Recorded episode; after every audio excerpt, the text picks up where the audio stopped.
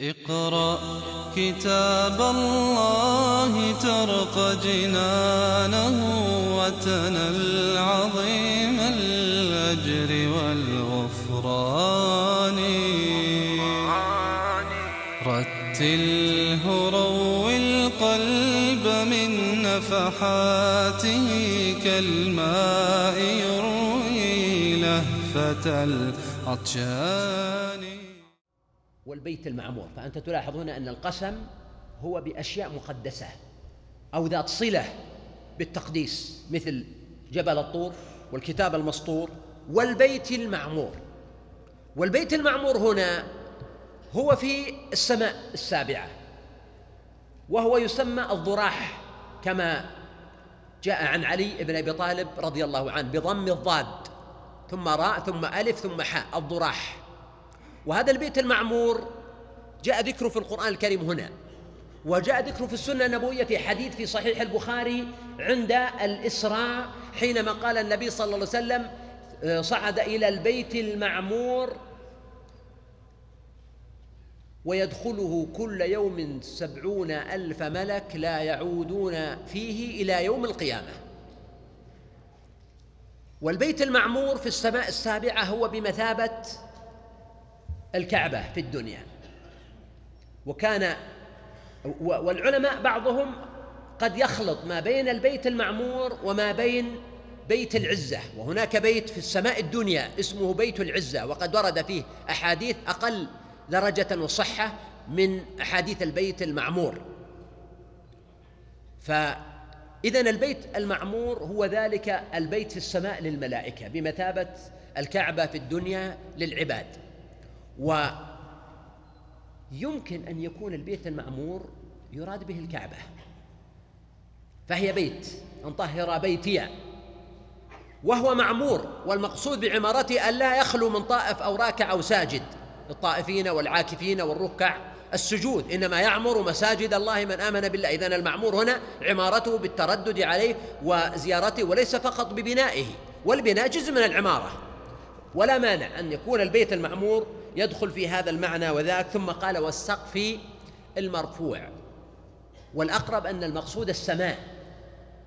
والله تعالى قال وجعلنا السماء سقفا محفوظا فسماها سقفا محفوظا وسماها سقفا مرفوعا وهنا رفعتها بحمايتها من الشياطين رفعتها بصحة وقداسة الوحي الذي ينزل منها رفعتها بأن فيها كل ما يتعلق بالعباد وفي السماء رزقكم وما توعدون.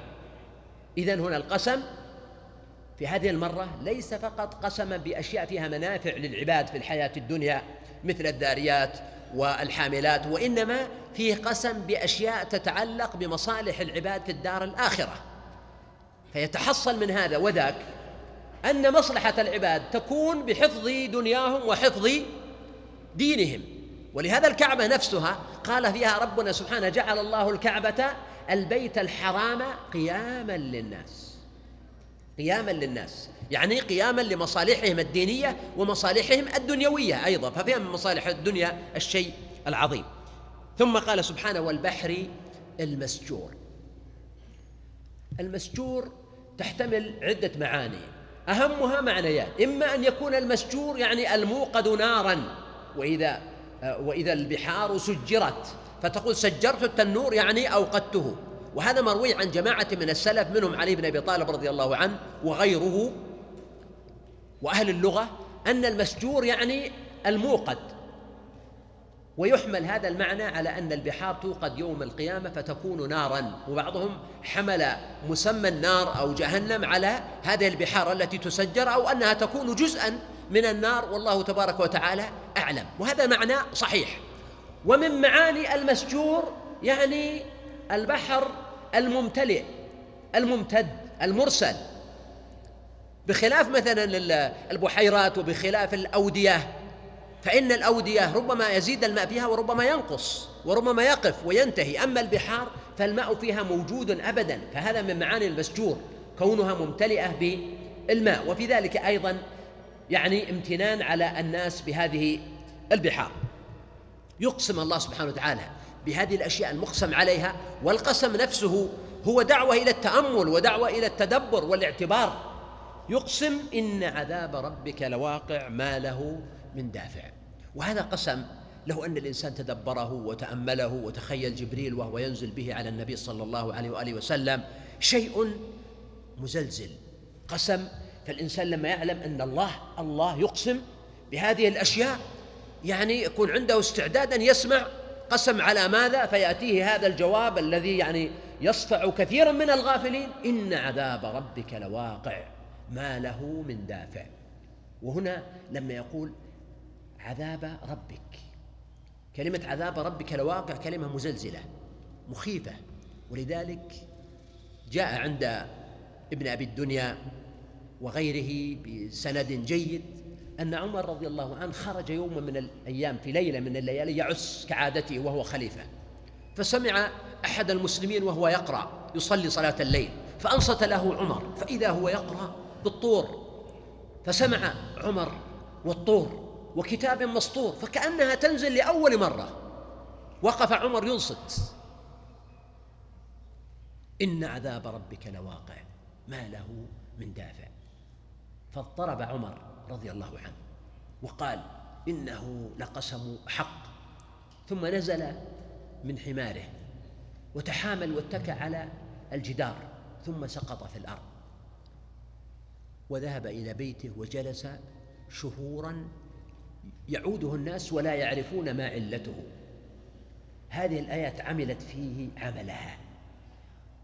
هو سمعها قبل هذه المرة لكن في تلك المرة كان في الليل وأجهزة الاستماع والاستقبال عنده. هي أصلا يعني عظيمة ولكن في تلك الليلة كان هناك يعني تكثيف للاستماع.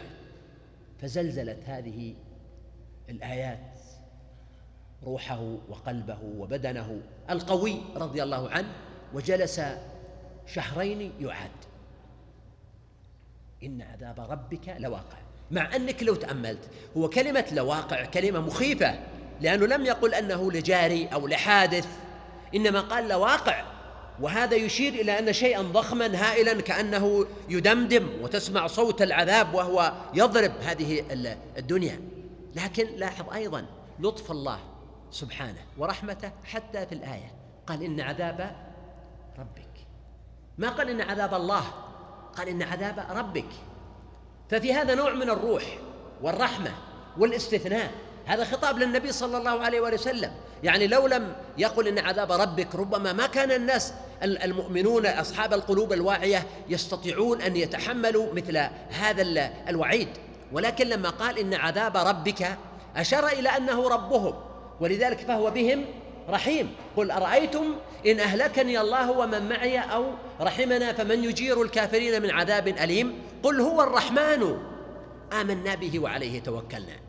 إذا هنا لما قال عذاب ربك فيها معنى الاستثناء وأنه لا خوف ولا هلك ولا توى عليك يا محمد وعلى المؤمنين معك وإنما العذاب واقع على أولئك المكذبين. ما له من دافع. فأقسم على أنه واقع وأنه لا يستطيع أحد أن يمنعه. لما يقول إن عذاب ربك لواقع لا يستطيع أحد أن يمنع وقوعه. فلما قال ما له من دافع لا يستطيع أحد أن يرفعه بعدما وقع أو يقاومه. متى؟ وجرت عادتهم أن يقولوا متى ويستعجلون. فهنا الله سبحانه وتعالى لم يعطيهم الفرصة أن يطرحوا هذا السؤال. السؤال الوقح الذي كثيرا ما كان مشرك مكة يعاجلون به رسول الله صلى الله عليه وسلم. أيان يوم الدين؟ متى هذا الوعد إن كنتم صادقين؟ الله تعالى أعطاهم الجواب هذه المرة قبل أن يسألوا. قال يوم تمور السماء مورا. السماء الضخمة الهائلة تمور. والمور معناه الحركة والاضطراب. وهذا إشارة والله أعلم إلى ما يقع في السماء من زوال النجوم والشمس والقمر واضطرابها. ولفها كما ورد هذا في سورة عما يتساءلون وفي سورة الحاقة فإذا نفخ في الصور نفخة واحدة وحملت الأرض والجبال فدكتا دكة واحدة إلى آخر الآيات. فهذا إشارة إلى ما يقع في السماء. وتسير الجبال سيرا. أيضا الأرض جاءها نصيبها. فالجبال الضخمة التي أقسم الله بواحد منها قبل قليل وهو الطور الجبال الآن أصبحت تسير. أصبحت كثيبا مهيلا أصبحت مثل السراب. بعض المفسرين قالوا إن الذي يصيب الأرض يجعل الناس ينظرون إلى السماء فيجدونها تمور لأن الإنسان لما يكون يتحرك هو يظن أن ما فوقه يتحرك أيضا. والأقرب والله أعلم أن السماء يصيبها ما يصيبها ولذلك بدأ الله تعالى بها قبل الأرض. فيقع للسماء هذا التغير في نظامها الشمسي ونظامها الكوني وكواكبها وهيئتها وشكلها. وانشقت السماء فهي يومئذ واهية والملك على أرجائها ويحمل عرش ربك فوقهم يومئذ ثمانية. فويل يومئذ للمكذبين. هنا تحدث عن أن الويل والعذاب والأخذ هو للمكذبين. من هؤلاء المكذبون؟ قال الذين هم في خوض يلعبون. اذا هنا الحديث هنا عن المكذبين. وقد يسأل سائل طيب العصاة من المؤمنين أصحاب الكبائر والذنوب والمعاصي نقول ليس هذا المقام مقامهم. الوعيد اليوم هو على المكذبين كما نصت الآية الكريمة. فهو في من كذب وتولى. أما أولئك فلهم مقامهم الآخر وسوف أشير إليهم إن شاء الله. في سورة والنجم إذا هوى بعد صلاة العشاء إذا استطعنا. الذين هم في خوض يلعبون. هؤلاء المكذبين يخوضون في خوض. يعني يخوضون يهجمون على الأشياء ويلعبون ولا يتورعون عن تحويل القضايا الجدية إلى نوع من الهزل. فقضية القرآن والبعث والألوهية والنبوة والرسالة لا مانع أن تصبح عند هؤلاء نوعا من الضحك والهزل والبذاءة والتنكيت. ولذلك أقول إن عملية تداول النكت والطرائف المتعلقة بالله سبحانه وتعالى أو بالقرآن أو بالرسول عليه الصلاة والسلام أو بالقيم الدينية ما ينبغي أن لا يتعاطاه الناس. ولو كان موجودا في الكتب تجد واحد يأتي لك بنكتة تقول يقول لك يا أخي هذه موجودة في المستطرف مثلا أو موجودة عند الجاحظ أو موجودة في كتاب الأغاني. أقول حتى ولو كانت موجودة في كتب الأدب هذا لا يسوغ تداولها وتعاطيها إذا كان فيها مساس بالمقدسات والقيم الذين هم في خوض يلعبون يوم يدعون إلى نار جهنم دعا. والدع هنا هو الدفع بقوة لأنهم إذا رأوا النار أحسوا بلهيبها وخافوا منها وكرهوها فهم يتراجعون ويتقهقرون إلى الوراء ويتمنعون.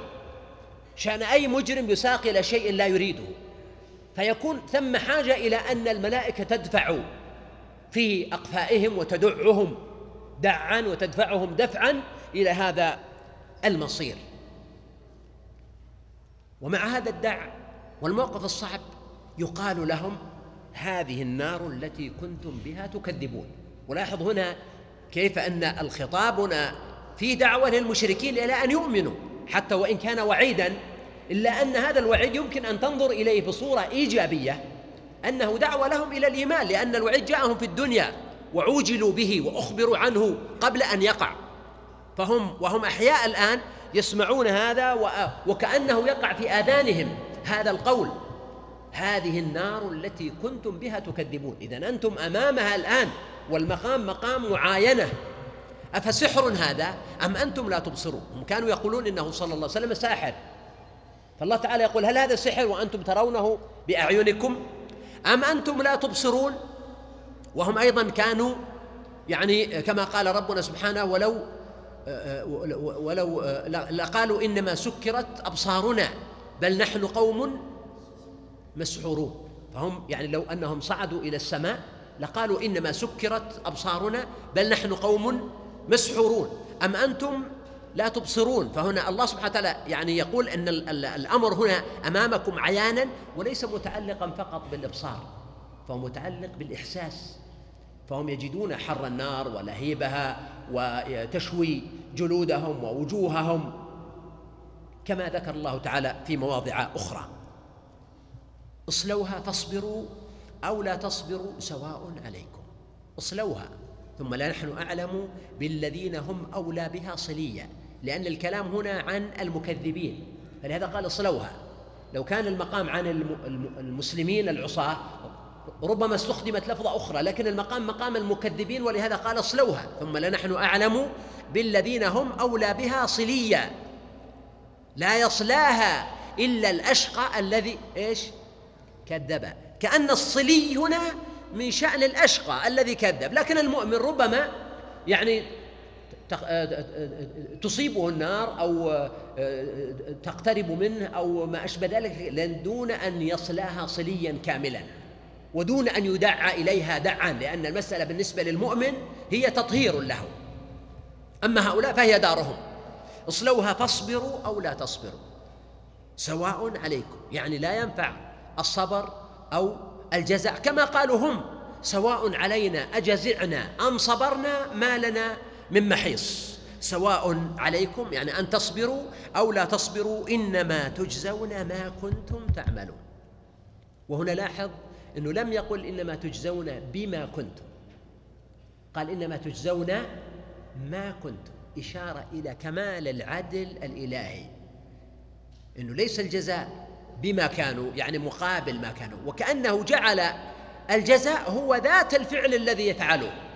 إشارة إلى أن الجزاء الإلهي لم يزد عليهم شيئا. ولا يظلم ربك أحدا. ولهذا كانوا يقولون لو كنا نسمع أو نعقل ما كنا في أصحاب السعير فاعترفوا بذنبهم. اقرأ كتاب الله ترق جنانه وتنل عظيم الأجر والغفران.